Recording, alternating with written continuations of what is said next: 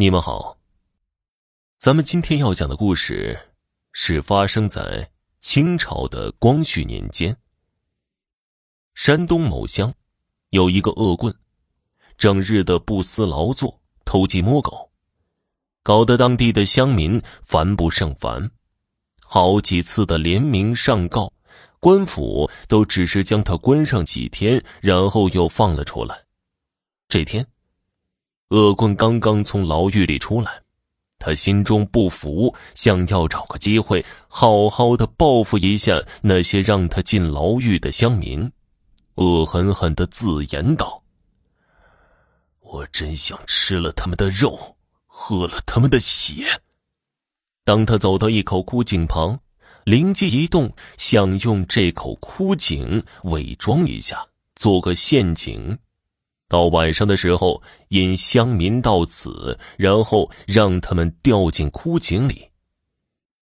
正在伪装陷阱的时候，得意忘形的恶棍不慎掉进枯井里，惨死了。乡民们一连好多天不见恶棍，茶余饭后聊天的时候，大家都说，大概是官府将恶棍永远的关起来了吧。还有的说，这个恶棍根本是良心发现，远离了家乡。不管怎样啊，恶棍没有再出现在他们面前了。为此，乡民们还买了鞭炮，放了放，庆祝一下。这天傍晚，马老汉带着未出嫁的女儿小红来到地里，准备拉出一些干柴，明天好用。马老汉和小红刚拉第一车的时候。走过枯井边，从枯井里慢慢的飘出一个鬼魂，是那个恶棍的鬼魂。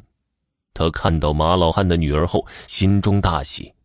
恶棍生前就一直想要得到小红，几次三番的去骚扰小红，都被马老汉拿着菜刀赶了出去。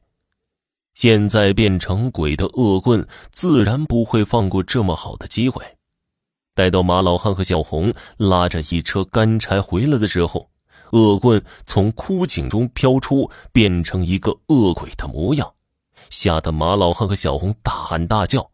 马老汉为了保护女儿，上前和恶鬼拼命，不料恶鬼将马老汉给杀死后，又将小红给欺负了，然后将他父女二人身上的肉吃光，剩下两堆白骨扔进了枯井里。那恶鬼满足的回到了枯井中。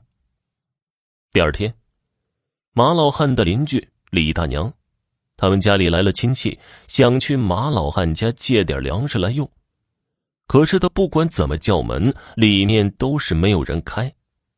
李大娘以为他们上田地里干活了，只好前往地中寻找。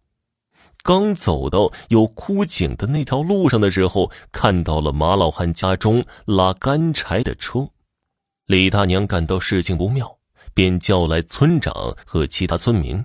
他们查看一番，有一个年轻人说道：“难不成马老汉和小红不小心掉进了枯井里吗？”来不及多想，几个年轻人赶紧做好工具，扔进枯井里打捞。不一会儿。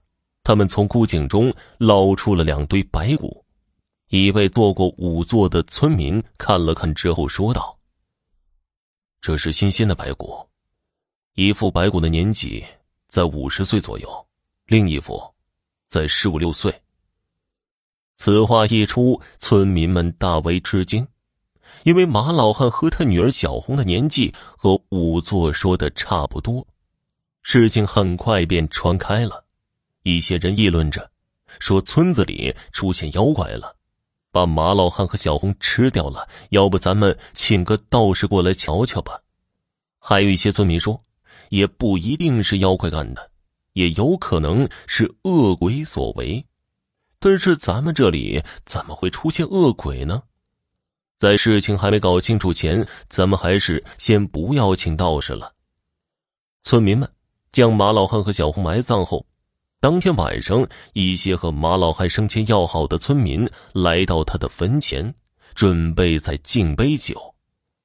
正在敬酒的时候，听到了几声可怕的笑声，转身一看，看到一副白骨正在向他们走了，吓得几个人站在原地，跑也跑不动了。